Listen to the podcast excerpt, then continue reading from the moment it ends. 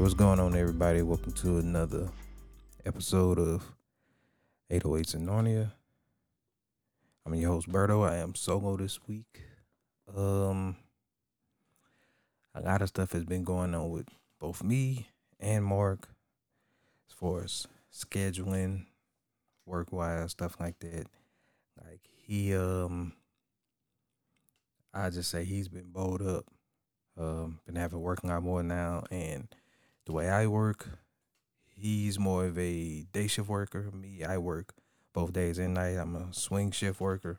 So there's been some conflict there as far as us being able to meet, and they extended kind of where he's at. So he's been having to work a bit more hours-wise and stuff and days-wise. So, yeah, that's why you hadn't heard from us in a while, man, just with everything going on. So, I was just like, okay, I finally got a little break myself. So, I need to talk to the people. Need to get some stuff out there. Need to talk, get some stuff off my chest. A lot of stuff done went down and went on. So, yeah. So, what I decided to do is I'm going to have a repeat guest today. Guy that I talked to before. Good friend of mine, a guy from the past that we talked to before, had a good talking with Matthew. And like me and him, we always had good chemistry. So I'm going to just go ahead and ring him in. And we're going to talk all kind of stuff from sports to pop culture, what have you. He's a UNC fan, so I got to go ahead and get his reaction on that. So without further ado, I'm bringing in Matthew.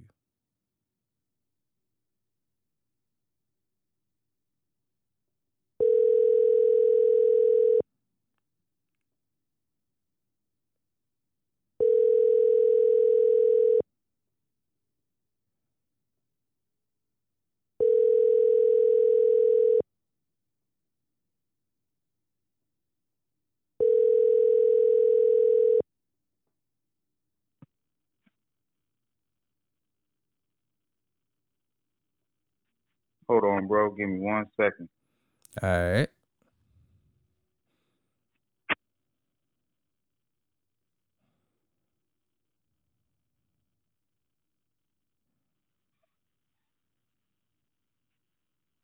Yeah, can you hear me, bro? Yeah, you can hear me okay? Yeah, I'm good. My bad. I was just trying to connect my earbuds right quick. Okay. Sure. All right, you good though? Yeah, I'm good, bro. All right, you can hear him all right? Yes, sir.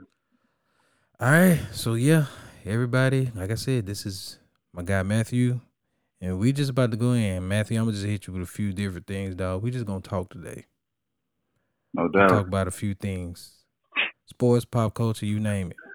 I'm going to let you get your bars off first. Get your bars off about UNC. Now, before you get your bars off, I will say this. Every time you ready to jump out the window on them, I'll be like, relax. You remember early in the season, you was pissed off, and I was like, give it time, dog. Give it time. Relax. Because one thing I know about UNC, they can start out slow, and they can look sluggish. But they always hit a stride at the right time. The last time y'all won the championship, y'all hit a stride at the right time. Even the year, the 2 years before. Wait. Mm-hmm. Was it the year before or 2 years before when Marcus Page, when he hit the shot, but then Villanova went down and hit that? It was the year before. It was 2016, and then we went back to 2017.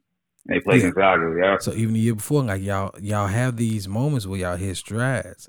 Y'all usually get clicking right before the ACC tournament, and then y'all start doing your thing in the ACC tournament, and then that usually carries over into, the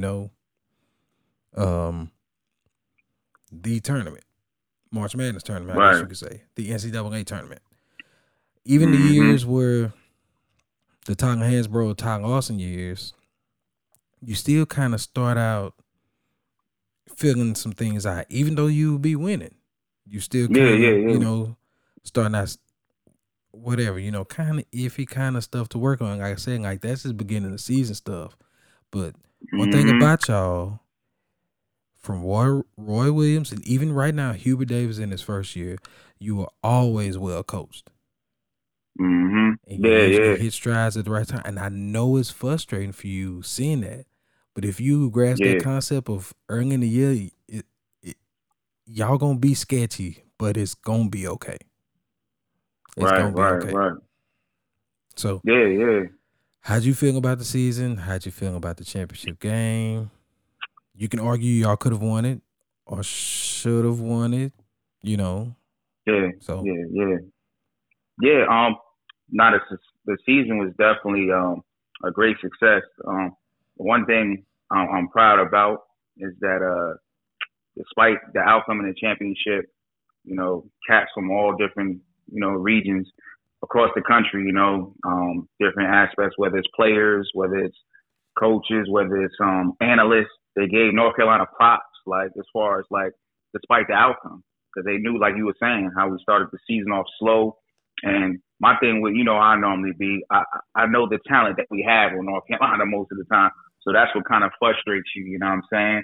Mm-hmm. But with Hubert Davis, me and one of my good brothers, coworker of mine, who's a Carolina fan, we talked about same thing like what you were saying, like how it took time for things to mesh because Hubert was trying to incorporate his own type of style as far as offensive flow and even rotations, you know what I'm saying? And I know a lot of people might sit and think like, you know, at the end of the day, you know, we should have had a deeper rotation, which we normally do. Carolina normally has, like, their championship teams, they run about maybe 8, sometimes 7 players, depending on how deep the team is. But Hubert, you know, in his first year, you know, he could only, it seemed like he only had certain trust with certain players, you know what I'm saying? And it worked out for the most part, you know what I'm saying? Kansas, they definitely deserved the chip. Y'all ran by 7. What they had to do. Y'all ran by 8, right, this year? Not really. Not to the end of the season. You know what I'm saying? At the end of the season, like, it was kind of what you've seen in the championship game. Like, you'll see maybe 6 players, maybe 7 every now and then, but it was like, I feel like no more than like 6. At least 2 people off the bench. In the championship game, maybe I gotta double check. Maybe freshman Dontrell Styles might have played. Okay. You know what I'm saying? A minute or so. I think he did in the Duke game. But Puff played, was the one that was normally coming off the bench when we had somebody, Cam Johnson, brother, from the Phoenix Suns, who played for Carolina too for a couple years, a few years ago. Mm. But I was proud. I was proud from the aspect as far as, like, you know, Hubert having faith, you know what I'm saying, in his players. I'm looking at it now. We had Johnson and McCoy come on. Yeah, McCoy he did. He did. McCoy, the Virginia transfer, he played a little something, you know what I'm saying, throughout the season. When I went to the game a few weeks ago, the second round game, they played Baylor. Obviously, he had to come in and play because we had a couple of foul outs. We had Brady Manek being tossed in the game for that flagrant 2. So, like I said, I think what made me proud about this squad, I went to sleep at that point because I also was the first half. I didn't know Manek had got kicked out the game for a flagrant 2. Yeah, it was an intentional elbow. It was bogus, and I'm not saying that because it's my squad, because I've seen people throw elbows before, but he shouldn't have had, like, his elbow in the air, like, boxing out, and things happen when you're in action, but it wasn't intentional. Like, he literally seen the dude there, and you felt him, and you could tell when you seen intentional elbows. It was more of like, dude came out of nowhere, but his elbow was there, and it just connected, so you got to hit him with some type of flagrant, but not a flagrant 2, though, because it wasn't intentional. Yeah. It was just that his elbow shouldn't have been up there. So you got to penalize him just because of the principle of what a flagrant foul is. You know what I mean? Yeah. And, like I said, I was very, like I said, encouraged by, you know what I'm saying, what Hubert did with his players. First and foremost, just commending them comes from his faith in Christ. I'm not sure if you knew that Hubert was a believer. I didn't at first, but I started I've been seeing you posting it and stuff like that. So, I like that part about him too. Yeah, and that pretty much filters in how he coaches the players, you know what I'm saying? Because I was hearing stuff about his faith through, like, a lot of podcasts I follow for Carolina or whatever, and they mentioned it. I'm like, wow, that's real. And then you start seeing interviews and stuff like that, and I'm like, nah, he's not trying to just force Christ out there on folk. Like, this is how he lives. He loves expressing himself about Christ, and I'm pretty sure the players know what it's about too, and pretty much how he strategized, how he moves and serves. He wants everything to be directed towards Christ And then he wants people to see that through his work and kids. Don't focus on me. He even said that plenty of times when like people was like, yeah, you know, Hubert, you're doing a great job at San Antonio. Like, I appreciate it, but I just want y'all to congratulate the kids, you know what I'm saying? The young men, I mean, and that they doing their thing. But yeah, bro, I would say even though we fell short of the championship, it was a historic season, bro. Like, if you look at, like, we was on a bubble, but if you look at the games and how the games we won and played, bro, like the Baylor, almost a collapse in the Baylor game when I was there. And that was a crazy atmosphere being in my first ever NCAA tournament game, bro.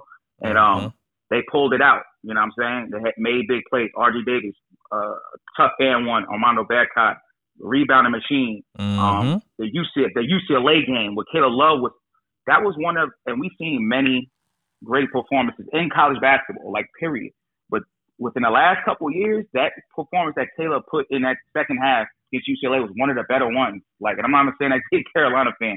That young man didn't look good at all in the first half. You know, I was texting you back and forth complaining, and then he come out of nowhere, got into rhythm, you know what I'm saying? And then it was on from there, you know what I'm saying? It was on.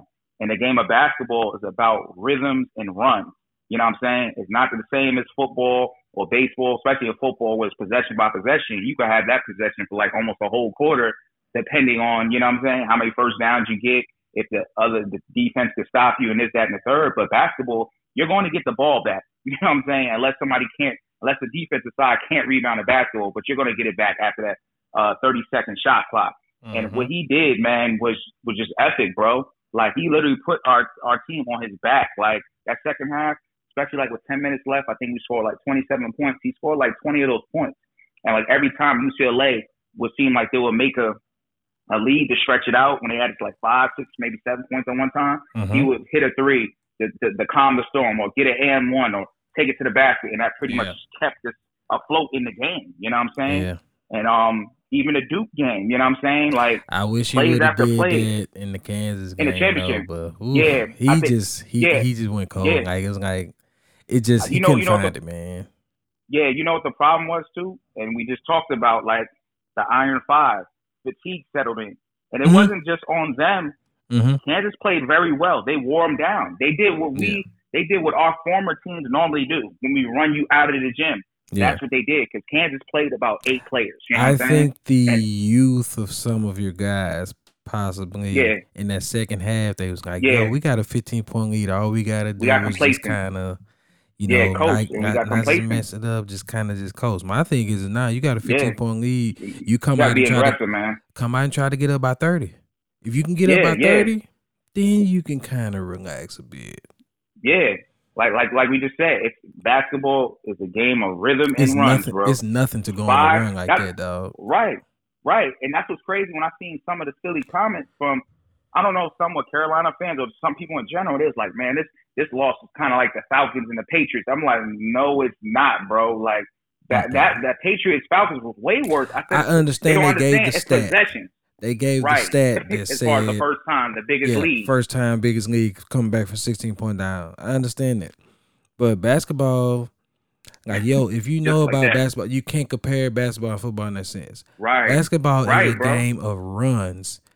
Right. Everybody can go on a 9-0 run, 8-0 run, 12-0 run to where you got to call a timeout or two. Like, that happens in basketball to where you miss shots, stuff like that. To go down 28-3.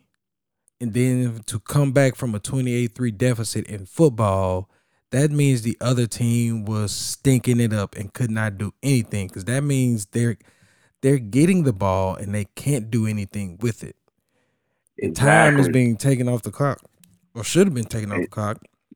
You're not managing it well. Like, it is super hard to have to drive the field 70 yards, 60 yards. 80 yards or whatever, most definitely. To try to score in that manner, to put points on the board against an 11-man defense, as opposed to up and down the court, back, forth. If you miss 5 shots and the other teams are making their shots, every time you miss, that is a run just like that. And you know what? Bro. A run can happen in a minute. You can have a 12-point run in a minute and a half. Exactly. That team missed 3 shots, right? A minute and a half. Like, it's nothing. You can't compare that team, it to. You can't. Yep. That team, like a prime example, we was up by 15. So, okay, South Carolina missed three consecutive shots. Kansas come down and make three threes. They're down by 6. Just like that. Just like that within probably 40, 50 seconds. You can't just like that. And then the momentum, it swings so different. The crowd is in it. There's pressure. Whether people want to say, nah, there's no pressure. No, there's pressure. Mm-hmm. It starts to tighten. That's why I said, despite, you know what I'm saying, the disappointment loss, like I said, the character change and the character change and the grit showed why I was so proud of that Carolina team. Why even analysts gave them props. Because they could have faltered and let Kansas blow them the heck out of the gym. Yeah. They had still a chance to tie the game. Yeah. Despite ankle injuries from multiple players, they didn't give no excuse. Even though the world, who knows basketball, they were fatigued. Mm-hmm. I got a homie that's a Kansas fan, and I didn't know this. He said during the year of the pandemic, Kansas was like #1 at that time. Because remember, they had an NCAA tournament. They had a squad. He said they were supposed to. Was good that year said they were picked to win that year because of how that's they what were. I heard. And then if you get people still staying because you get an extra year because the way the pandemic popped off, a lot of people got an extra year of eligibility. Yeah. So in essence, bro, this was just Kansas' year. Yeah. I fully believe too, bro. Like any squad that was in the Final Four, Duke or Villanova could have won. I don't think there was like a clear cut this year. Last year, what's the squad? Baylor. Baylor was elite. They were elite. Yeah. So was that Gonzaga team that they had last year. They were both elite, man. And this year anybody could have probably won. That's why I think it made the tournament so much more exciting this year. You know what I'm saying? Last year obviously we didn't have the fans like that we wanted to. We had the family and stuff like that deeper in the tournament. But Baylor had them guys last year. They could put them clamps though. Oh yeah, Gonzaga they couldn't really do nothing with that. Gonzaga, remember? I want to say the game before when Jagan Suggs hit that crazy shot or whatever. Like Gonzaga was just having stuff go their way. But Baylor, exactly, bro. That Davion Mitchell and all them, they just had dudes that's they gonna get up in you. They just gonna get up in you.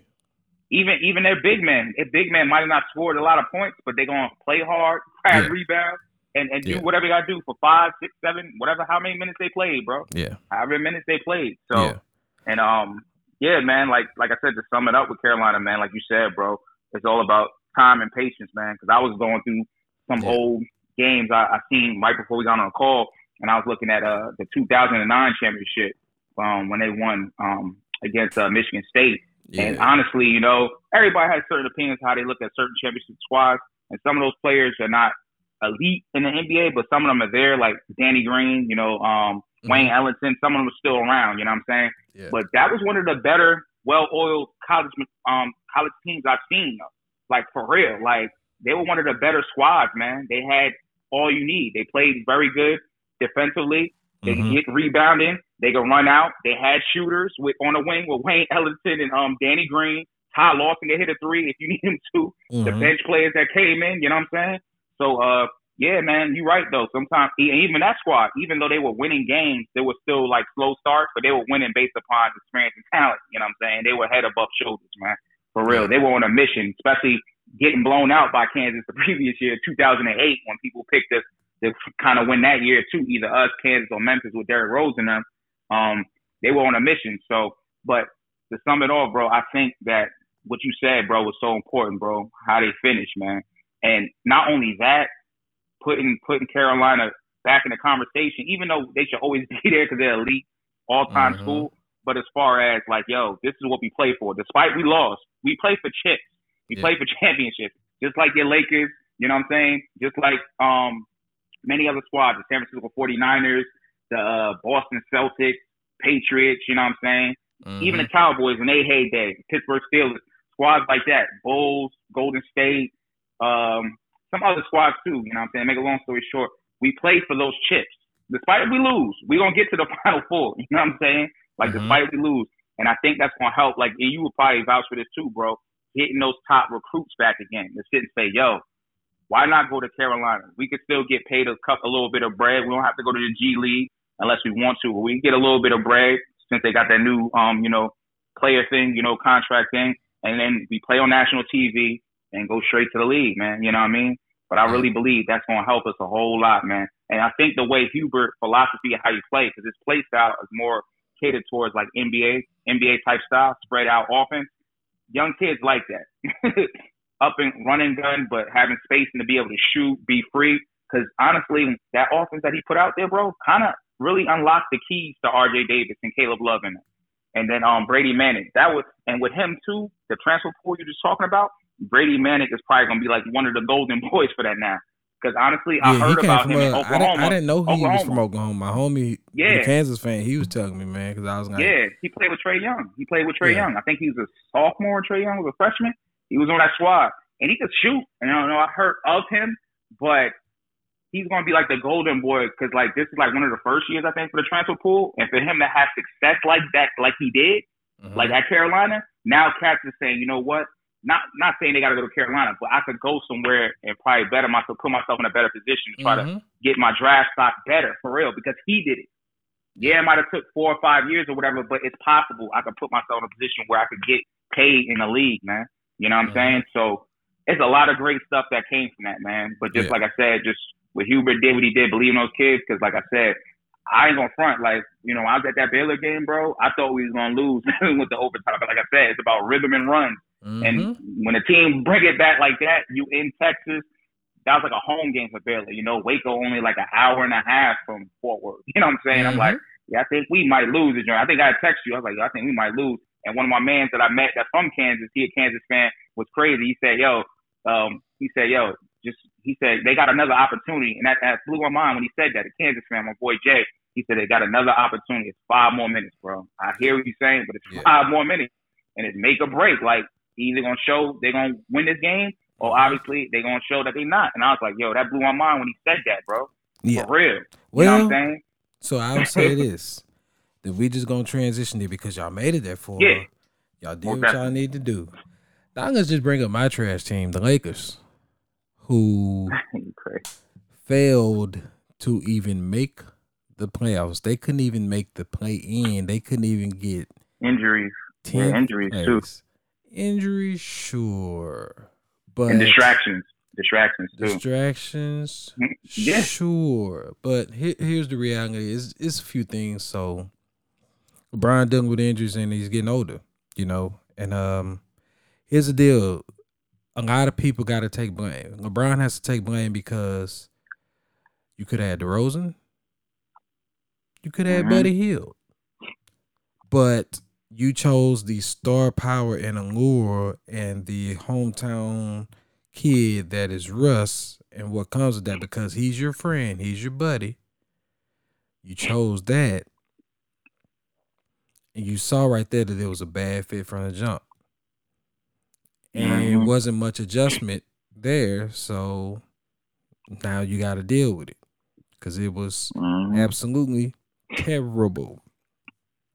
So you got that, AD, a little blame there for what can you do in the offseason now to try to stay healthy, to stop getting those nagging injuries to where you're out 10, 12 games, 20 games at a time.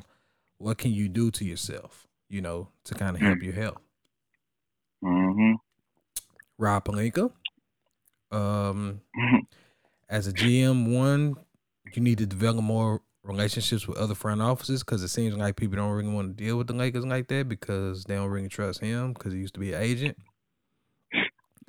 But also understanding that, I know LeBron going to bring this to you and, you know, you might talk to him and they did about players and bring in, but some stuff you got to be like, I don't think that's the best thing. You kind of got to go back to the drawing board. The front office, fans are pissed. So Jeannie, you gotta. I don't understand what Linda Rambis can contribute to the game of basketball, to what she's contributing to Jeannie, to where she can't get out of here like that. I'm not gonna knock Kurt Rambis's basketball mind. Like, do I care that he's a special advisor? No. But he knows basketball. He's coached it before. He was a terrible coach, but that dude know basketball, especially sitting on the field and stuff like that. And, you know, it was on field coach stuff. Like, he know basketball. He played it, hard player, played for years, but he sat on the field. So it's no doubt in my mind. He know basketball. I don't know. I Linda's just like your friend. What kind of special, like, what is she doing? Like, some stuff you can't listen to her about. So my thing is sometimes you got to get all these different voices out your ear. I understand, you know, now keeping loyal, keeping in family, stuff like that, but it's a problem when the Clippers look like a more fortunate organization than you. I heard of who was the guy talking, man? It was an old player. He used to play for the Lakers, but then he also played for the Clippers. And he talked about the stuff that, you know, back then the Lakers, when they had the form and they would go practice at like UCLA's and stuff like that or whatever, and stay, or they would do the training camps in Hawaii and stuff like that. And he said the Clippers back then, when Sterling was on the team, like, they would stay in Motel 6s and they would go and practice at the Y. At a Y, dog, you know. But now you look at a huge billionaire owner and Steve Ballmer and Jerry West, who was a diehard Laker and all that, you know, all that, but some stuff fell below the wayside to where he couldn't be a part of it anymore. You know, some issues, some beef happened with some people over there. And then he go to the rival, and he, being the advisor he is to them, you know, doing the best thing he can for them and having them look like a formidable place to want to play it now. It's like, yo, that's a problem. So you got that. Russ, bad fit, never should have been there. Russ has to take blame for his stuff. Like, every time we hear him in interviews and stuff like that, dog, it's like he don't want to take ownership. Yo. You're right, of moments where you're playing like absolute trash. Yeah. But you don't want to take ownership. What do you think I should do? Nah, I'm allowed to, man. My pedigree speaks for itself. I'm allowed to get turnovers. I'm allowed to miss it. No, just, you know what? I'm trying to figure it out. I think I'm all in my head right now. I can't really figure it out at this moment. I'm going to go out there and do the best I can to figure it out, but I'm not playing up to my potential. I'm not playing up to what I know I can do right now. Just say that. But, yo, I'm going to keep grinding. I'm going to keep fighting. I'm going to try to figure it out. But he don't say that. He plays blame everybody else. It's like, nah. So he got to go this offseason. I don't care. He has to.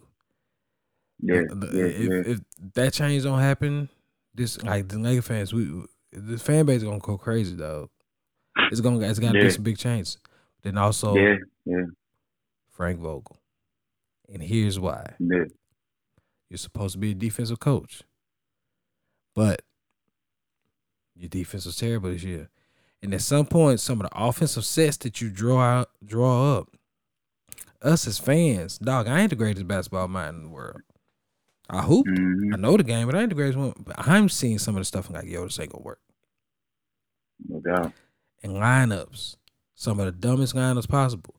Yeah, you put LeBron out there center a few times and he played well.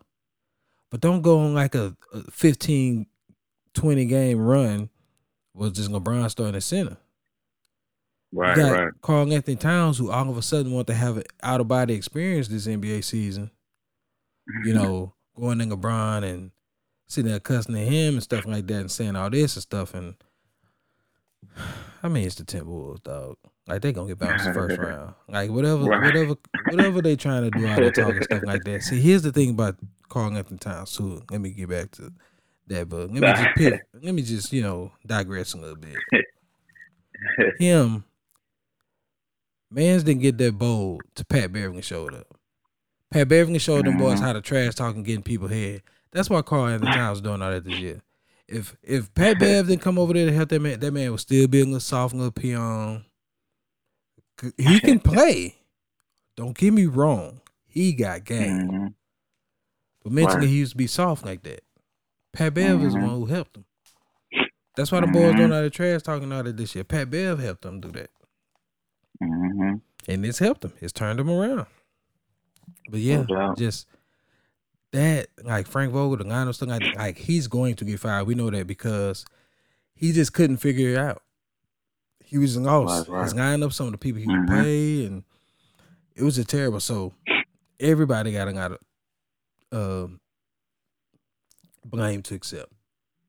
I would say that. So a lot of people blame to accept. So yeah, that's my Lakers spiel. I ain't got to really go into more. It's just some changes got to be made.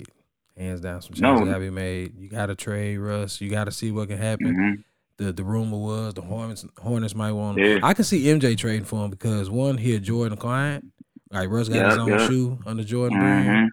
And then what that does, in a sense, he has to start power. And Russ needs to go somewhere where he's not on TV a lot, where he can get those crazy stats. But then also this.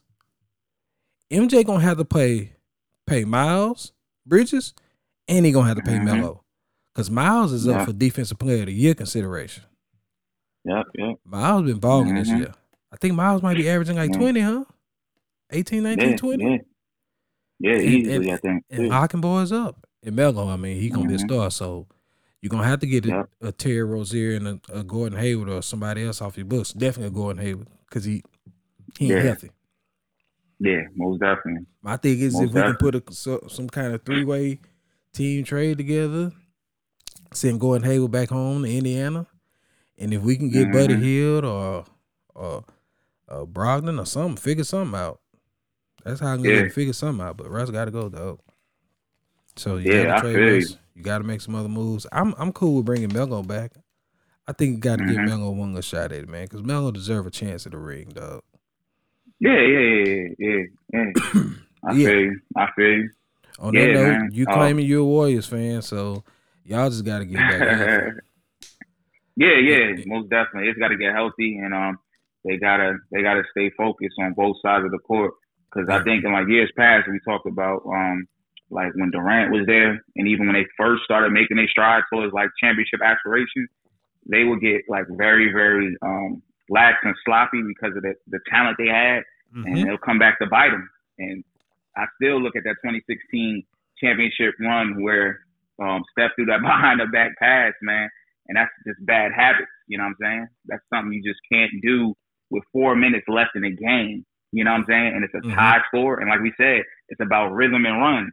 And that rhythm threw everything off. And it gave LeBron and them hope, you know what I'm saying? And that gave them hope to win that ring. And they did what they had to do. But to get back to what you were saying, though, bro, you made some very valid points on all aspects, pretty much hit everything. But one thing I thought, too, and I talked about a few of my boys who are Lakers fans as well, bro, we'll just talk about stuff in general in sports, is that injuries, obviously, of course, you know, and I'm not saying that's an excuse, but it is, but also the LeBron factor. I got nothing but love for LeBron James, stuff he does on and off the court, bro. But wherever he goes, whether it's Miami Heat, back to Cleveland, there's always a cloud over the organization. Like things that come out to light that shouldn't come out to light cause a distraction. Here's the thing: he's going to bring a championship, but the other stuff that comes with it. That's what I'm saying. If you're willing to deal with that, which most teams are, if they know a championship is involved, they're going to be willing to deal with it. It's just annoying, and it's just it's coming. You know it's coming. The media firestorm. All of that. You just gotta ask yourself. Yeah, bro. You gotta ask yourself, is it worth it? Now here's the deal. Most organizations, a championship is worth any and everything to them. So they'll deal with it. Is this the smartest thing? I don't know. I'm not an organization.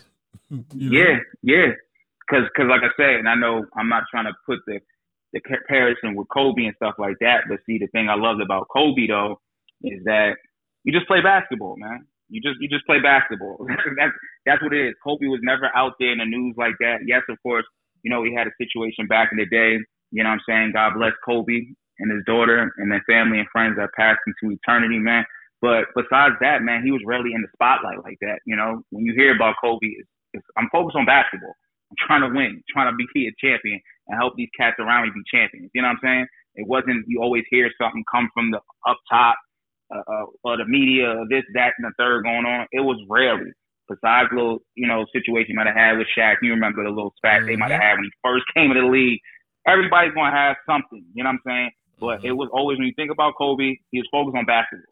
It wasn't, well, if I did want to get traded, it's just going to come out and it's going to always stay out and it's going to be a cloud over the team because the pressures, like we were just saying with LeBron, with that cloud coming, it puts pressure on everybody else. So now it's pressure on Frank Vogel. Makes him look even worse. You understand what I'm saying? He might look bad. Don't get it twisted, but it makes him look worse. And I'm like, a lot of that stuff that LeBron comes with makes everything look more magnified under the microscope, worse than what it really is, even though it was bad. Like, it was bad, bro. You know what I mean? It was. But I'm like, it makes it worse, though, and it adds more expensive, unnecessary pressure. You know what I mean? Because it almost seems like, dad, yo, LeBron, it almost seemed like he was the GM. And it's like, yo, you the basketball player, bro. Like, I understand and respect, you know, certain things on and off the court, but you're getting paid by Jeannie Buss, bro. You're not the owner. You're the basketball player. But that's the way organizations function and organize. Like, players get a lot to say and what's popping off. And I'm not saying there's nothing wrong with that, but the final say should come from Jeannie Buss or whoever that's in charge. That, because that's your job. You feel me? Yeah, there's nothing wrong with players doing their thing. Yeah, I think I think for the most part they do make the final say. It just depends on how much they trust the player. But I also think that's why they didn't trade Russ at that trade deadline. Yeah. I think Gene was like, nah, because we don't want to give up Russ and a first round pick in 2027 or whatever for John Wall and Christian Wood or whatever. I think she was like, nah, I don't want to attach that pick to it. This is the guy he wanted. Yeah. So he's going to have to make it work or we just failed this year, which we just failed this year. But you look at other places too. Definitely. You know, Brooklyn, whenever they KD finally gave the sign-off, look, just trade James, just get him out of here. That's how they was able to make the trade and get Ben Simmons. So, yeah, a lot of organizations like that. And before we switch to something else, I'm going to just say this.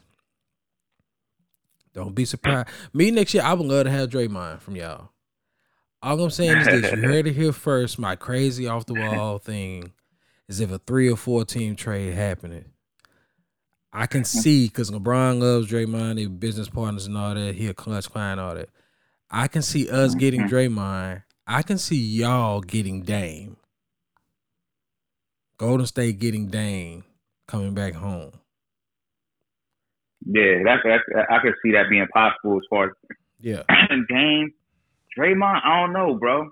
I understand, like I said, business-wise, but what he got with Steph and Clay is a lot deeper than what people think, you know what I'm saying, for real. You know what I mean? Now, don't get it twisted. People could change their minds, man. You know what I'm saying? Depending on situation, if that money's still right, they can change their minds. So anything Draymond possible. A little bit more up there in age than Dame is, but when you got a chance to get a dynamic player like that and to come back home, you know. Yeah.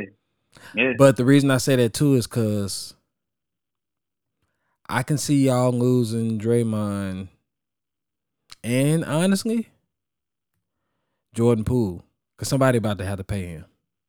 Yeah. Y'all. Yo. I have been trying to deny this whole year. Like, oh, man, he just doing that because of Steph and all that, man. People going to figure him out. But nah, Steph done went down. That boy done been out there hooping. You know? I didn't realize he was that good like that, bro. Like, even when we seen him, you remember when he was at Michigan, like, you know, he was solid. You know what I'm saying? Yeah. Freshman, I think he might have left his freshman year, I think it was. Freshman year. Here's why I say it's crazy enough.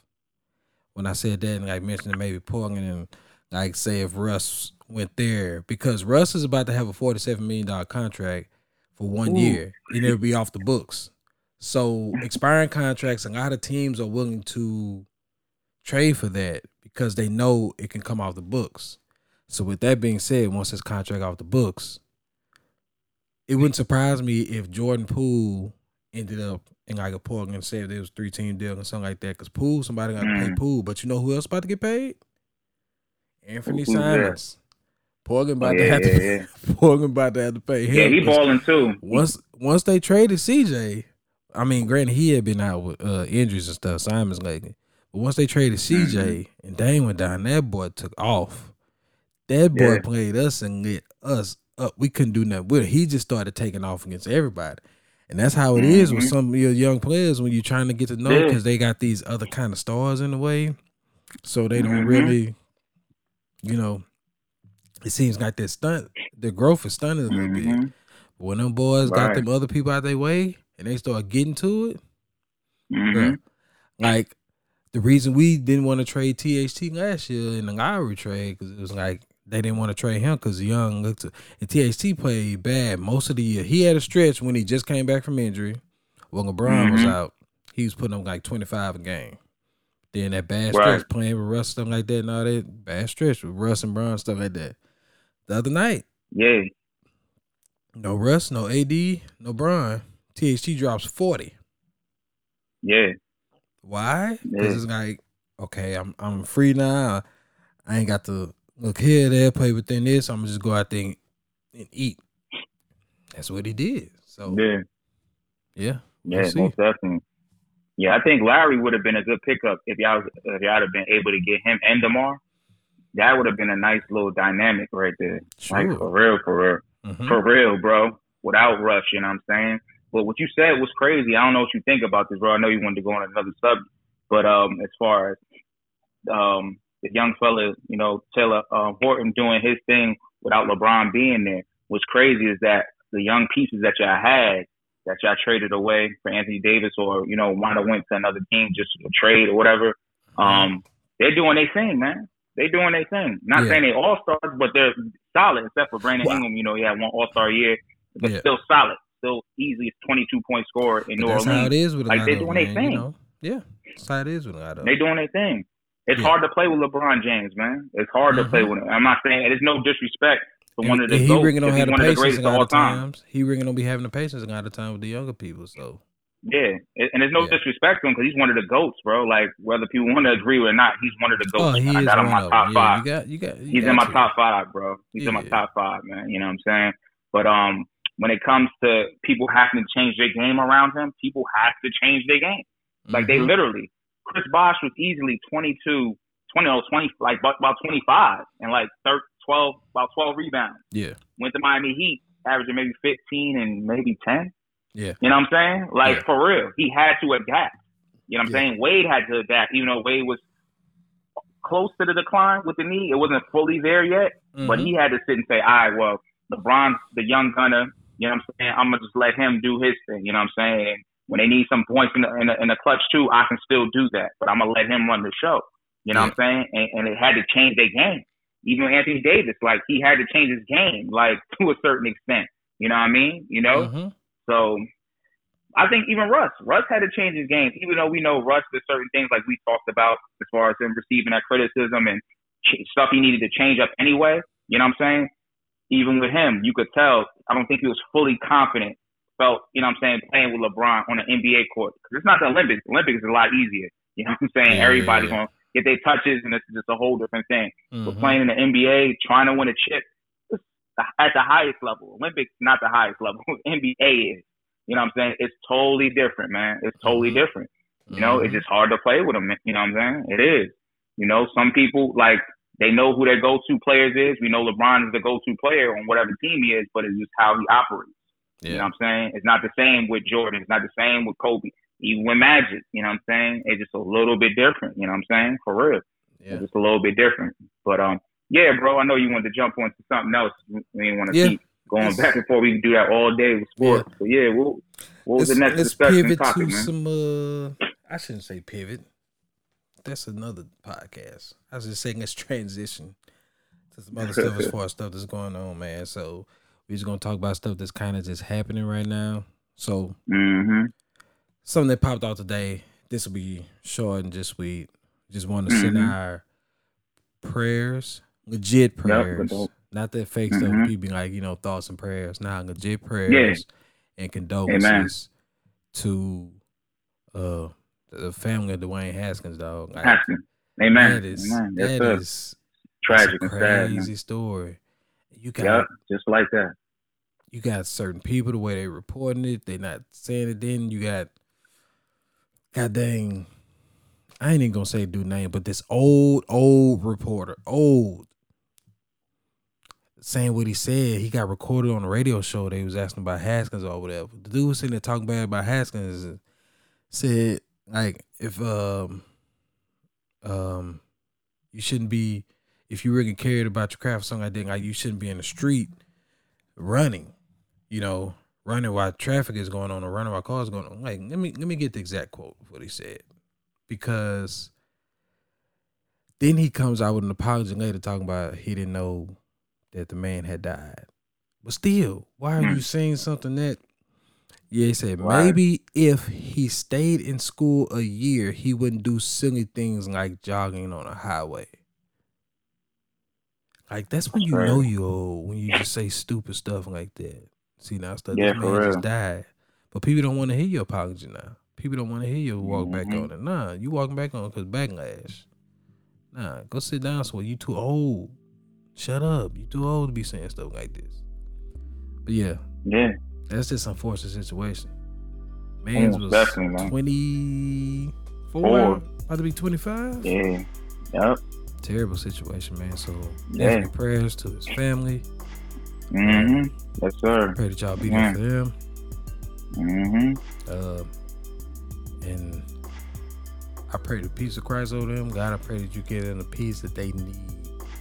I pray that you give them the grace as well as they process this, because there could be some anger, you know, reflected towards God and directed towards him, but just know it's out of grief, you know, and I know God knows that, you know, you know, and I just pray that grace, I pray that others give them grace too.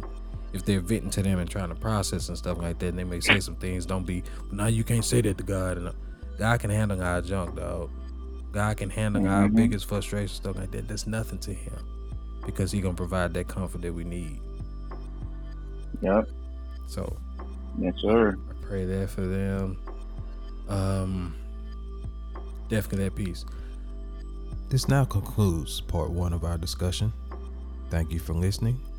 Stay tuned for part 2.